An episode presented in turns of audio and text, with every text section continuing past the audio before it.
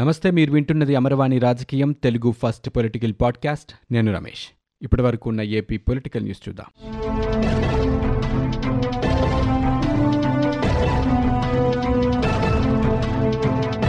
Amaravati master ప్లాన్ని సవరించి ఇదివరకు ఎలక్ట్రానిక్ సిటీకి కేటాయించిన భూమిని ప్రస్తుతం ఇళ్ళ స్థలాల కింద పంపిణీ చేయాలి అన్న రాష్ట్ర ప్రభుత్వ నిర్ణయాన్ని సవాలు చేస్తూ రైతులు దాఖలు చేసిన పిటిషన్ని సుప్రీంకోర్టు వచ్చే వారానికి వాయిదా వేసింది.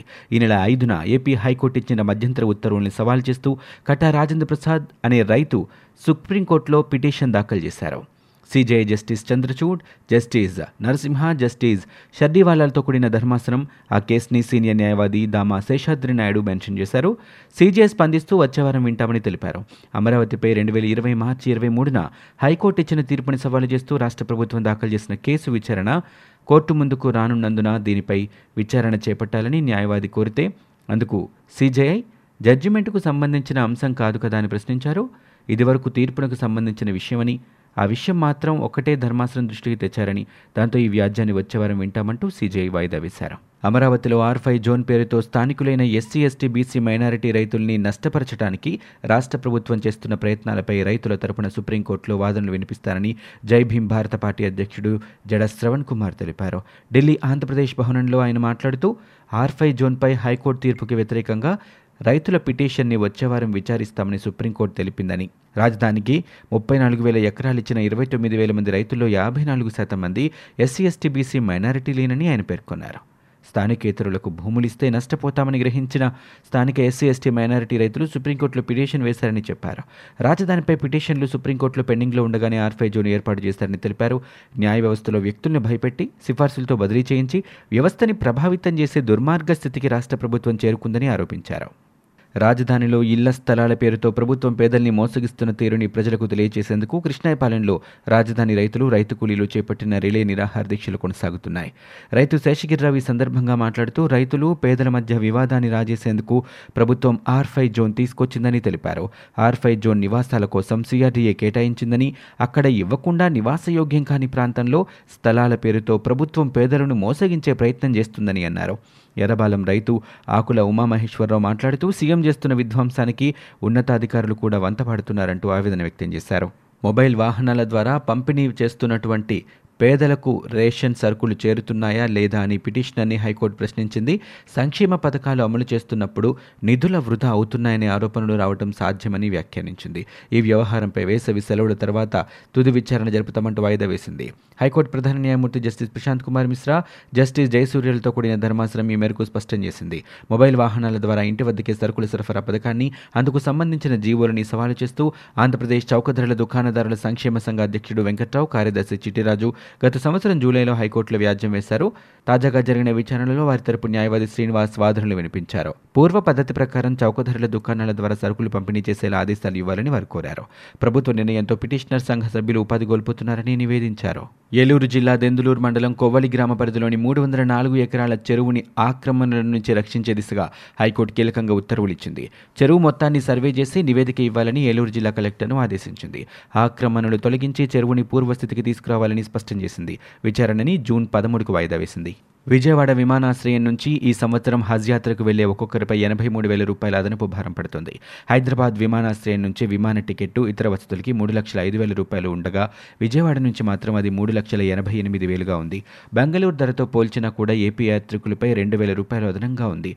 వసతుల కల్పన ఇతర ఖర్చులకి మూడు చోట్ల ఈ రెండు లక్షల వరకు ఉండగా విమాన టికెట్ ధరలో మాత్రం భారీ వ్యత్యాసం ఉంటుంది. హైదరాబాద్ నుంచి టికెట్ ధర లక్ష మూడు వేల రూపాయలు కాగా విజయవాడ నుంచి అది లక్ష ఎనభై ఎనిమిది వేలుగా ఉంది. రెండు రోజుల క్రితం కేంద్రం ఈ ధరల్ని ప్రకటించగా భారీ వ్యత్యాసాలు ఉండటంపై రాష్ట్ర హజ్ కమిటీ కంగుతినింది దీనిపై ముస్లిం సంఘాలు మండిపడుతున్నాయి. తిరుమల శ్రీవారి ఆలయంలో భద్రతా వైఫల్యం వెలుగులోకి రావడం కలకలం సృష్టించింది. గుర్తు తెలియని వ్యక్తి శ్రీవారి దర్శనానికి వెళ్తూ ఒక కెమెరాని తెచ్చి తిరుమల శ్రీవారి ఆలయంలో ఆనంద నిలయాన్ని వీడియో చిత్రీకరించి సామాజిక మాధ్యమాల్లో పెట్టారు. ఇది తిరుమలలో ఉరుములతో కూడిన భారీ వర్షం పడడంతో దాదాపు రెండు గంటల పాటు విద్యుత్ సరఫరాకు అంతరం ఏర్పడింది.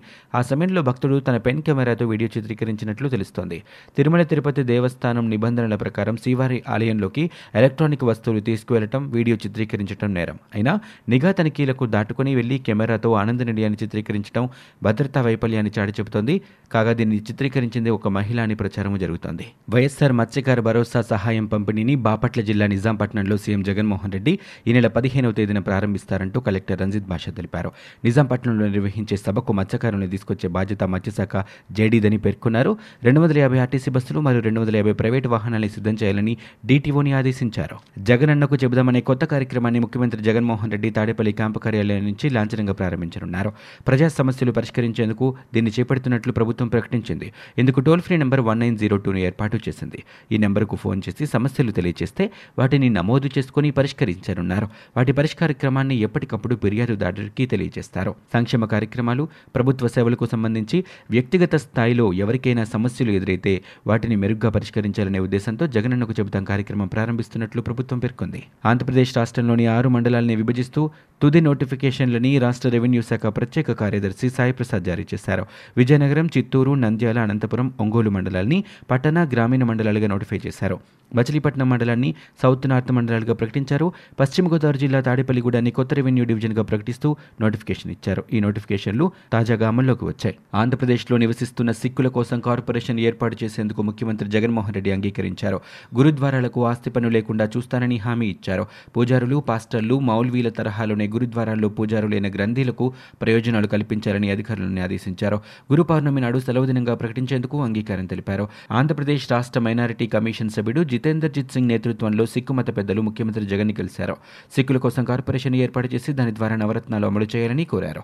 ఒక మైనారిటీ విద్యా సంస్థను ఏర్పాటు చేసేందుకు అవసరమైన పూర్తి సహాయ సహకారాలు అందిస్తామని వచ్చే మంత్రివర్గ సమావేశంలో దీనిపై తీర్మానం ఆమోదిస్తామని సీఎం జగన్మోహన్ రెడ్డి తెలిపారు. జగన్లా మాట మార్చి మడమ తిప్పే బ్యాచ్ మాది కాదని టీడీపీ అధికారంలోకి వచ్చిన వెంటనే హైకోర్టు బెంచ్ని కర్నూలులో ఏర్పాటు చేసి తీరుతామని కర్నూలుకు హైకోర్టు తెస్తామని మోసం చేసిన ముఖ్యమంత్రి జగన్మోహన్ రెడ్డి ఇంటి ఎదుట ఆందోళన చేయండి అంటూ నిరసన తెలపడానికి వచ్చిన కొందరు న్యాయవాదులకు టీడీపీ ప్రధాన కార్యదర్శి నారా లోకేష్ అన్నారు.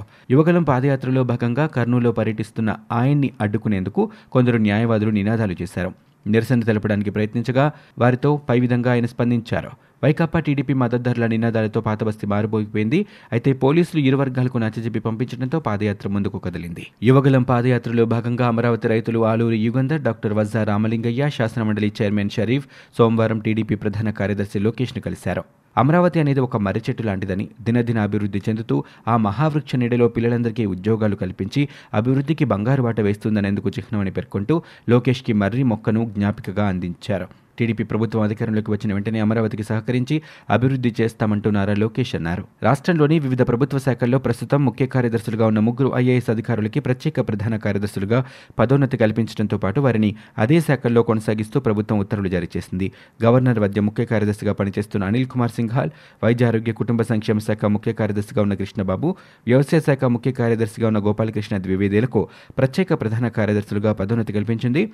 తిరిగి అవే ప్రభుత్వ శాఖలో కొనసాగిస్తూ ఉత్తర్వులిచ్చింది. అవినీతి విధి నిర్వహణలో నిర్లక్ష్యం వహించే గ్రామ వార్డు వాలంటీర్లపై వేటు వేయాలంటూ ప్రభుత్వం తాజాగా నిర్ణయించింది. వీరిపై వచ్చే ఫిర్యాదులపై గ్రామాల్లో పంచాయతీ కార్యదర్శులు నగరాలు పట్టణాల్లో వార్డు పరిపాలనా కార్యదర్శులు విచారించనున్నారు. వాలంటీర్లపై చర్యలు తీసుకునే అధికారం మండల పరిషత్ అభివృద్ధి అధికారి ఎంపీడీఓ పురా నగరపాలక కమిషనర్లకు కల్పించారు. ఇందుకు సంబంధించిన సచివాలయ శాఖ ప్రత్యేక మార్గదర్శకాలు జారీ చేసింది. నెలకు ఐదు వేల రూపాయల గౌరవ వేతనంపై ప్రస్తుతం ప్రభుత్వం రాష్ట్ర వ్యాప్తంగా ఉన్న రెండు పాయింట్ ఆరు ఆరు లక్షల మంది వాలంటీర్లను నియమించింది. అయితే వీరిలో తప్పు చేసే వారిపై ఎలాంటి చర్యలు తీసుకోవాలి అనే దానిపై మార్గదర్శకాలు లేకపోవడంతో ప్రస్తుతం ఈ మార్గదర్శకాలు జారీ చేశారు. ఇవి ఇప్పటివరకు ఉన్న ఏపీ పొలిటికల్ న్యూస్. మీరు వింటున్నది అమర్వాణి రాజకీయం తెలుగు ఫస్ట్ పొలిటికల్ పాడ్కాస్ట్. నేను Ramesh.